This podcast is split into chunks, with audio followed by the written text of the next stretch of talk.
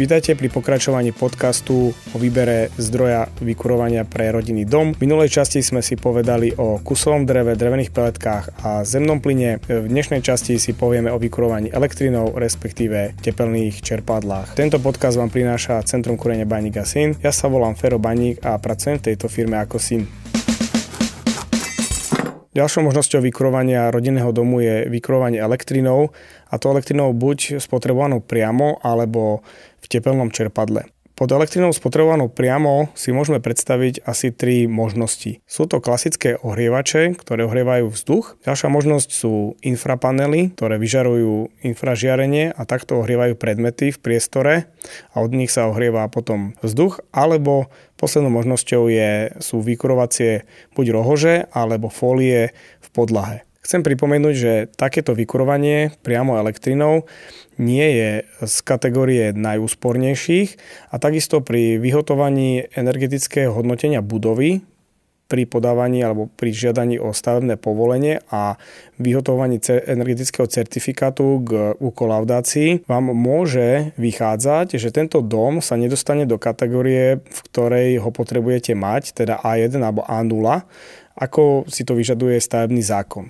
Kombinuje sa to potom aj s inými zdrojmi, ale ak ich naozaj nebudete využívať, teda napríklad krb alebo nejaké doplnkové kúrenie, tak tieto mesačné náklady budú naozaj vysoké. Samotná investícia do takéhoto elektrického vykurovania je najnižšia. Investičné náklady sú najnižšie zo všetkých možností, aké si môžete vybrať. Čiže keď počítame priemernú cenu všetkých týchto troch verzií, priemerná cena takýchto inštalácie je asi 1700 €, ale prevádzkové náklady, keďže potrebujeme pre náš referenčný dom 22 000 kWh elektriny, tak aj na tom vstupe do domu musíme odobrať 22 000 kWh a tieto sa premenia presne na 22 000 kWh tepla. Takže ak si to prerátame na mesačné náklady, tak to vychádza až na 194 € mesačne. Ak vám niekto bude tvrdiť, že nejaké infrafólie do podlahy potrebujú polovičné množstvo tepla, ako tento dom potrebuje, tak je to klamstvo, pretože fyzika nepustí. Ak takto zateplený dom potrebuje 22 000 kWh energie na to, aby v ňom bolo 22 stupňov, tak žiadna iná energia tam cez ten kábel do toho domu nepríde. Čiže či je to infrapanel, alebo je to obyčajný ohrievač, alebo je to elektrické podlahové kúrenie, musíte spáliť 22 000 kWh elektriny. Je to častá výhovorka aj rôznych developerov, ktorí potrebujú postaviť čo najlacnejšie rodinný dom, že tam dajú elektrické kúrenie. Samozrejme to kombinujú potom s krbom a ukazujú to na príklade nejakých zákazníkov, že veď oni platia povedzme len 100 € za elektrinu mesačne. Ale nehovoria už o tom, koľko dreva oni spálili v tom krbe na to, aby takýto dom vykurili. A tam je práve tento zádrhel, že pokiaľ budete používať krb iba na atmosféru na Vianoce a nejako vykurovací zdroj počas celého roka, tak na takéto čísla mesačných nákladov a mesačnej faktúry za elektrinu prídete. Veľmi často sa nám stáva, že zákazníci s takto elektrickými podlahovkami za nami prídu a chcú, aby sme im nainštalovali fotovoltiku na strechu. Tam je zase problém v tom, že vy potrebujete vykurovať v zime v noci. Fotovoltika vám vyrába najväčší výkon v lete cez deň. Nefunguje to takým spôsobom, že v lete niečo vyrábate a ten elektromer sa ako keby že točí do opačnej strany a potom si to zase v zime odoberiete a na ročnej faktúre sa vám to odpočíta. Takto to nefunguje. Vy keď posielate energiu do siete, tak ju tam dávate bezodplatne podľa týchto pripojovacích podmienok. Elektrinu, ktorú odoberiete v zime, v noci, tak si už kúpite za peniaze. Ďalšou možnosťou vykurovania elektrinou je použitie tepelného čerpadla. Máme tri možnosti. Prvou je čerpanie spodnej vody zo studne, ktorú vyčerpáme, schladíme a pustíme do ďalšej inej vsakovacej studne naspäť do podložia. Druhou možnosťou je čerpanie energie zo zeme, a to vo forme buď vrtu, kde prúdi nemrznúca kvapalina, ktorá ide dole do vrtu, vráti sa naspäť ohriata, alebo plošný zemný kolektor, v ktorom máme okruhy na ploche napríklad záhrady zakopané v zemi a tieto odoberajú teplo z tejto zeme z tejto hliny, ktorá tam je. Posledná možnosť je tepelné čerpadlo vzduch-voda, ktoré odoberá energiu z okolitého vzduchu. A teraz si to rozoberieme detailnejšie. Tepelné čerpadlá voda-voda, to znamená čerpanie spodnej vody, je použiteľné len v miestach, kde táto spodná voda nie je tvrdá. To znamená, vo veľkej časti je to Dunajská voda pri Bratislave. Na východnom a strednom Slovensku sú skoro všetky podzemné vody tvrdé. My zvykneme na každej jednej inštalácii merať tvrdosť vody. Ak nám zákazník povie, že má túto vodu z vlastnej studne, tak máme skúsenosť, že celá oblasť východného Slovenska sú tvrdé vody. Preto sa tento systém využíva na východnom Slovensku veľmi málo, na západnom Slovensku viac. Treba si započítať ešte aj hladinu tej spodnej vody, v akej hĺbke sa nachádza, pretože čím je hĺbšie, tak tým viac aj energie potrebujeme na tú čerpaciu prácu, aby sme ju dostali na povrch.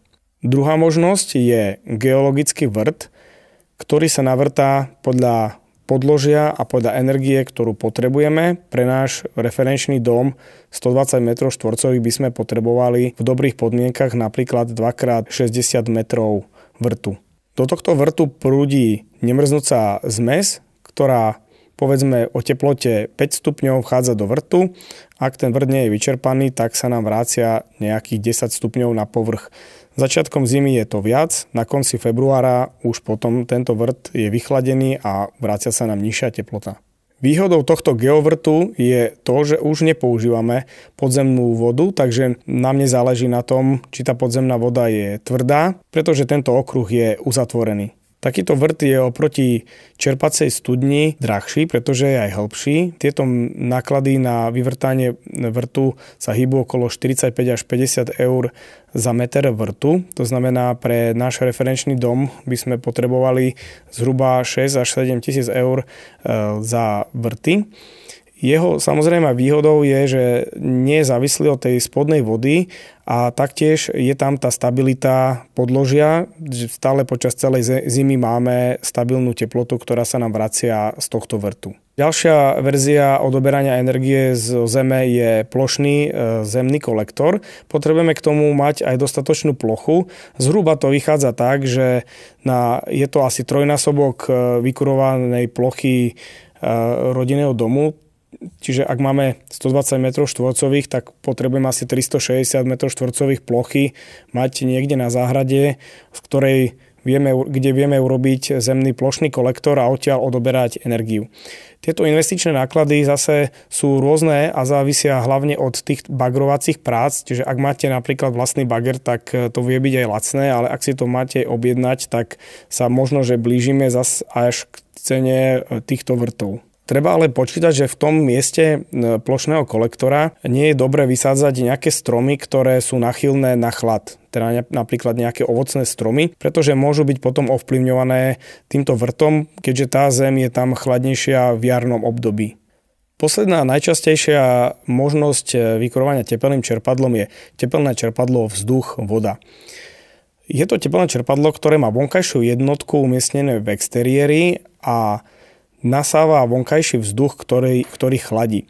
Z pohľadu rodinného domu je vonku nekonečne veľa vzduchu. Takže môžeme tento vzduch chladiť, dá sa povedať, že do nekonečna. Tento systém tepelných čerpadiel je úplne najviac inštalovaný. Je to aj napríklad v našej firme asi 99% tepelných čerpadiel inštalujeme systémom vzduch-voda.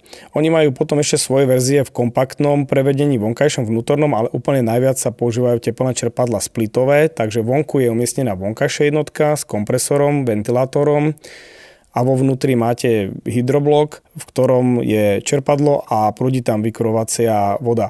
Medzi vonkajšou a vnútornou jednotkou je chladivový okruh, takže aj pri výpadku elektrickej energie sa nič nedeje, vonku nemá čo zamrznúť. Takéto teplné čerpadlo má svoju nevýhodu v tom, že čím je vonku nižšia teplota vzduchu, tak mu klesá aj tzv. Topný faktor. A teraz si povedzme niečo o týchto mesačných nákladoch, ako si to vyrátame. Pre náš referenčný dom sme si povedali, že potrebujeme 22 000 kWh energie na rok. Napríklad tepelné čerpadlo vzduch-voda spálí elektrickú energiu, ktorú musíme doňho dať, ale je to tak, že ak mu v ňom spálime 1 kWh elektriny, táto 1 kWh elektriny sa v konečnom dôsledku taktiež premení na teplo a zhruba 2,6 kWh energie sa odoberie z vonkajšieho vzduchu. To znamená, že spálime 1 kWh elektriny, ale do domu dostaneme 3,6 kWh tepla. Z tohto sa vypočítava tzv. Topný faktor, čiže je to pomer toho tepla, ktoré sme dostali dovnútra oproti tej elektrine, ktorú sme použili na to, aby sme vyrobili toto teplo. Tých 2,6 kWh, ktoré sme do domu dostali naviac oproti spálenej elektrine, samozrejme nie sú žiadne perpetuum mobile. Je to energia, ktorá je vonku, vo okolitom vzduchu a my sme ten okolitý vzduch schladili a dostali to potom do interiéru. Na to, aby sme to zdvihli z tej nižšej úrovne teploty a dostali to povedzme na vykurovanie na nejakých 30 stupňov, slúži práve tento chladivový okruh s kompresorom. Ak sa pozrieme na náklady mesačné s takýmto tepelným čerpadlom pre tento náš referenčný dom a jeho potrebu tepla, tak si môžeme vypočítať, že jeho potreba tepla je 22 000 kWh a my si to vydelíme priemerným ročným topným faktorom, ktorý je zhruba 3,6. Ak si to vydelíme a prepočítame si potom tú elektrickú energiu, ktorú potrebujeme na peniaze, tak nám to vychádza pre náš referenčný dom zhruba 60 eur nákladov na vykurovanie. Teraz by som zhrnul všetky možnosti, o ktorých sme hovorili aj v predchádzajúcom podcaste, čiže mali sme možnosti kusového dreva, drevených peletiek, zemného plynu, priameho elektrického vykurovania a vykurovania v tepelnom čerpadle, hlavne vzduch, voda. Investičné náklady tohto tepelného čerpadla vzduch-voda ale sú zhruba na tej úrovni celej strojovne na nejakých 11 000 eurách. Taktiež je tu možnosť čerpania dotácie z programu Zelená domácnostiam až do 3400 eur. Takže môžeme hovoriť, že sme niekde na úrovni 7000, čo sa týka toho, čo zaplatí zákazník. Takže ak to porovnáme napríklad s kusovým drevom, tam sme mali inštaláciu za nejakých 6000. Drevené peletky boli za 7700, zemný plyn vrátane prípojky za 4700, priamo výhrevné elektrické vykurovanie nejakých 1700 a tepelné čerpadlo niekde tiež okolo hodnoty 7000. Čiže z tohto pohľadu to vyzerá, že najlepšie je priamo elektrické vykurovanie. Ak sa však pozrieme na mesačné náklady a nebudem počítať čas, ktorý sa venujeme vykurovaniu kusového dreva, tak vychádza to najlacnejšie práve s týmto kusovým drevom nejakých 46 eur. Potom drevené pelety majú nejakých 96, zemný plyn 97, elektrina je na tom úplne najhoršie, priamo vykurovacia elektrina, čiže 194 eur nám vychádza mesačný náklad a s tepelným čerpadlom to bude niekde na úrovni 60 eur. Na záver, ak si to zhrnieme, sú to odlišné spôsoby vykurovania. Vykurovanie biomasov, teda kusovým drevom napríklad, si žiada dosť veľkú mieru obsluhy a nie je to pre každého. Niekto, ak má k tomu vzťah a má prístup k drevu, tak je to pre ňoho napríklad aj vhodná možnosť, ako lacnejšie vykurovať. Tam, kde je napríklad zemný plyn a máte tam prípojku zemného plynu už zriadenú, tak aj investičný náklad bude nižší, ako je oproti teplnému čerpadlu. Drevené pelety sú alternatívou, ak nie je zemný plyn. V dnešnej dobe už používané možno menej, keďže cena teplných čerpadiel klesla a investičný náklad je zhruba taký istý. Tam už v posledných rokoch badáme, že zákazníci od drevených peliet ustupujú a idú viac cestou teplných čerpadiel. Na priamo výhrevné elektrické kúrenie si treba dávať pozor, pretože je to veľmi lakavé, keď sa vám to zmestí do rozpočtu vašej hypotéky, ale potom, aby ste neboli prekvapení, akú faktúru za elektrinu budete mesačne dostávať. Ak vás rozpočet nepustí a musíte ísť do nejakej lacnejšej alternatívy, tak odporúčame spraviť si vodnú podlahovku a použiť elektrický kotol. Vždycky potom viete k tomu dokombinovať rôzny zdroj, napríklad tepelné čerpadlo a doinštalovať ho tam po 2-3 rokoch. Ak si urobíte priamo výhrevné fólie elektrické do podlahy, tak to by ste museli celý ten dom rozbiť a rozbiť potier, aby ste doinštalovali vodné podlahové kúrenie. Tepelné čerpadlo vzduch-voda je v dnešnej dobe úplne najviac používaným zdrojom pre novostavby rodinných domov. Je to bezúdržbová prevádzka. Ak vám vychádza plynová prípojka na nejakú vyššiu sumu, povedzme 3 000 eur, a spočítate si investičné náklady tepelného čerpadla vzduch-voda a odrátate od toho dotáciu, ktorú na ňo dostanete, tak dokonca môžete investične byť ešte aj lacnejší, ako je takýto kotol na zemný plyn. Toto bolo porovnanie rôznych zdrojov tepla. Úplne najhoršie, čo môžete urobiť, je obrátiť sa na firmu, ktorá robí len jeden z týchto zdrojov a vždy vám budú tvrdiť, že ten je samozrejme najlepší. Takže ak viete sa obrátiť na firmu, ktorá inštaluje všetky možnosti, vždy vám vedia vyhovieť, aj keď by ste sa rozhodli napríklad pre kotol na drevené pelety a nebudú vás od toho odhovárať. Samozrejme treba vedieť všetky tieto rozdiely investičných a potom aj samozrejme prevádzkových nákladov, ktoré vás môžu čakať. To by bolo k porovnaniu zdrojov tepla pre rodinný dom. Všetko, ja sa na vás teším pri nasledujúcom podcaste.